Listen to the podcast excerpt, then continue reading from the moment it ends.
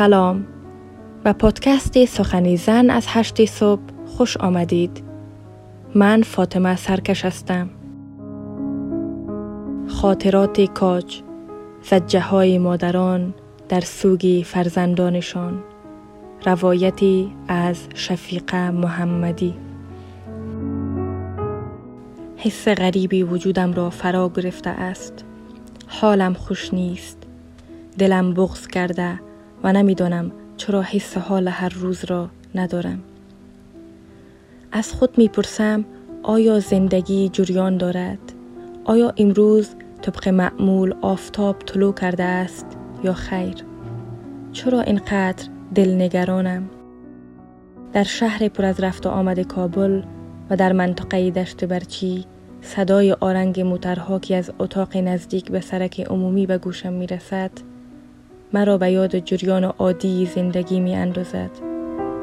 اما از پنجره اتاق دیگر نیز صداهای مثل زجه های مادران، ناله های پدران و بیتابی خواهران همراه با صدای قرآن خانی و گوشم تنین می اندازند.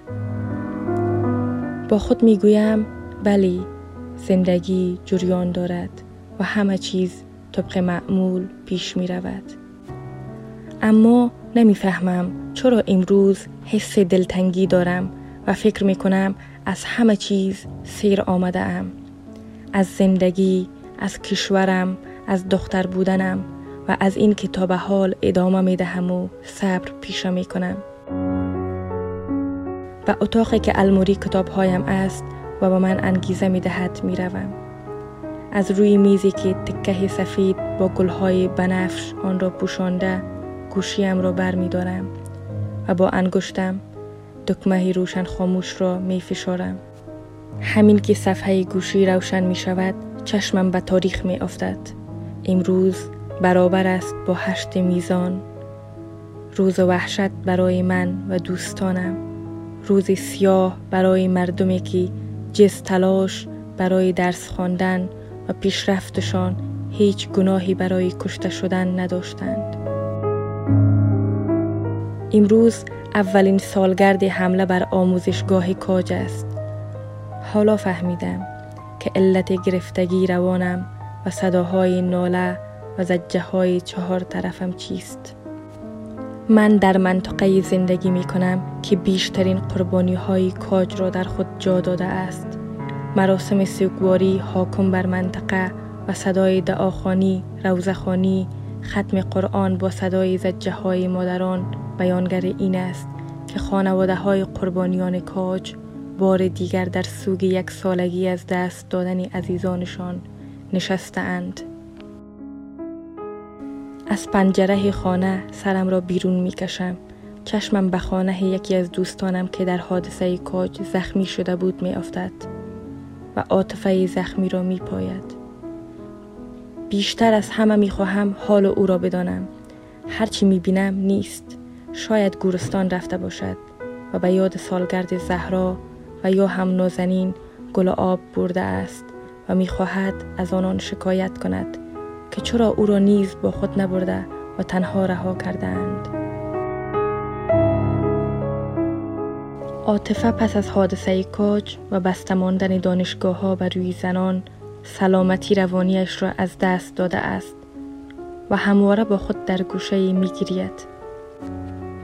دلم طاقت نمی آورد خانه را ترک می کنم و با بدن سست و حال گرفته به سوی خانه عاطفه می روم تا حال او را جویا شوم. بعد از حادثه کاج من از او و نو رفتارش می ترسم.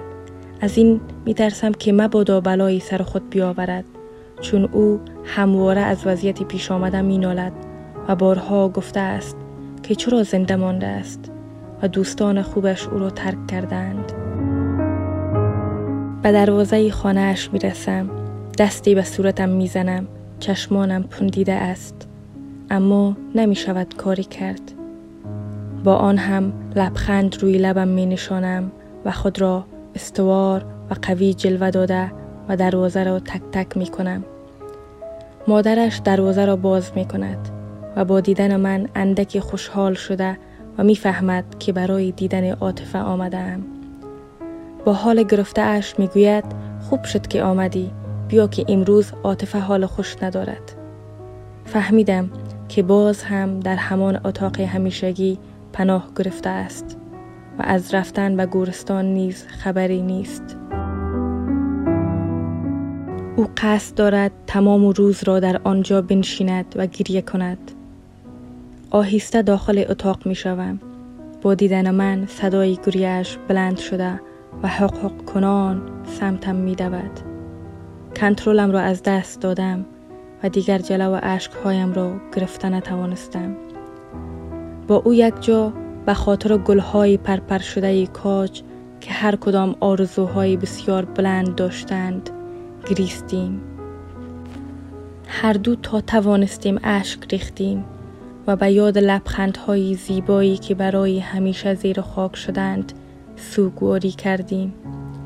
گاهی با خود می گفتم من که عزیزی را از دست ندادم و به یاد کسانی که بیشتر از دو یا سه بار ندیده بودم این همه دلم درد دارد و اشک چشمانم را پایانی نیست پس از حال مادر پدر خواهر و برادری که پاره تنشان تکه تکه شد و شاید همه تکه های بدنشان را نیز جمع کردن نتوانستند و بدون دست و پا زیر خاک کردند چه خبر؟ در این یک سال چگونه زندگی کردند؟ چگونه این همه دوری عزیزانشان را تحمل کردند؟ باز هم نمی‌فهمم. عاطفه اندکی آرام می‌گیرد و من با خداحافظی مختصر او را تنها در همان غمسرا رها می کنم و به خانه برمیگردم.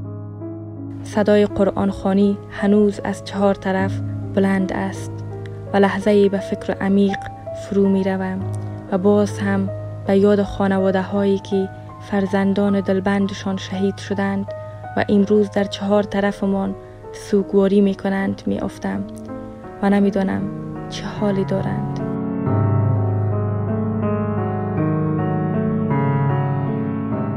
وضعیت روحیم بدتر از چند لحظه قبل می شود.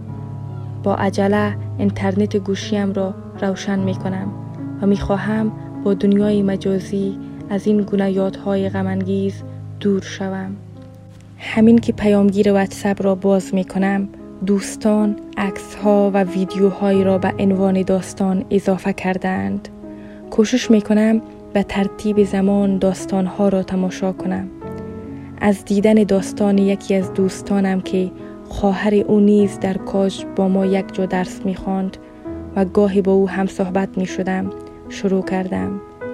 ولی ای کاش داستانش را نمی دیدم عکس خواهرش را که یک سال پیش در حادثه کاج شهید شده بود همراه با حلوای نظری که مادرش برای ختم یک سالگی در کنار قبر دخترش برده بود به اشتراک گذاشته و نوشته است یک سال نبودنت را چی کسی برای مادر جبران می کند؟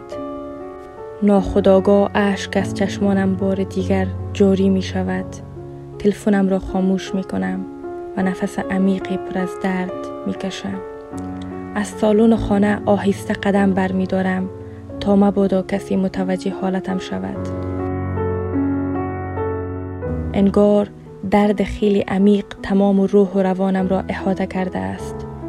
با گوشه ای از چادر اشکهایم را پاک می کنم و به قدم زدن در سالون ادامه می دهم دیگر دلم نمی خواهد گوشیم را روشن کنم و بیشتر از این تماشاگر غم و مادرانی که جگر گوشه هایشان را از دست داده اند باشم.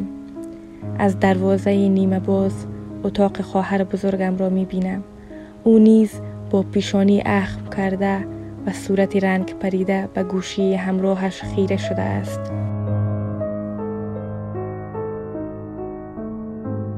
داخل اتاق می شوم و از او می پرسم که چرا با این حالت از دنیای واقعی خارج شده و چرا این همه غرق در درد و رنج دیده می شود. اما او به جای پاسخ لفظی به من اشاره می کند تا با او یک جا چیزی را ببینم.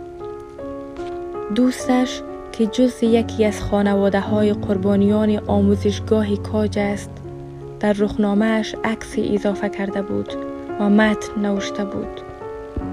عکس پدری که شاخه گل را همراه با ظرف آب به طرف قبر دخترش می‌برد تا از یک سالگی نبودنش یاد بود کند. هر دو با هم اشک میریزیم و حس می‌کنیم این دو نفر پیش چشمانمان ظاهر می‌شوند قبل از اینکه گوشی خواهرم را نیز قفل کنم پیامی را به من نشان می دهد که یکی از دوستانش که خواهر او نیز شهید شده بود و حالا خارج از کشور زندگی می کند از جریان زندگیش برای او حکایت کرده بود. متن پیام دقیق یادم است که نوشته بود وضعیت مادرم هیچ خوب نیست. بعد از اینکه از افغانستان اینجا آمدیم مادرم یک دقیقه هم گوشی را از دستش نمی‌گذارد و فقط عکس خواهر شهیدم را نگاه می کند بله با این همه درد دیگر زندگی روند عادی ندارد. غم است و درد گلهای پرپر شده کاج که دیگر امیدی به بازگشتشان نیست.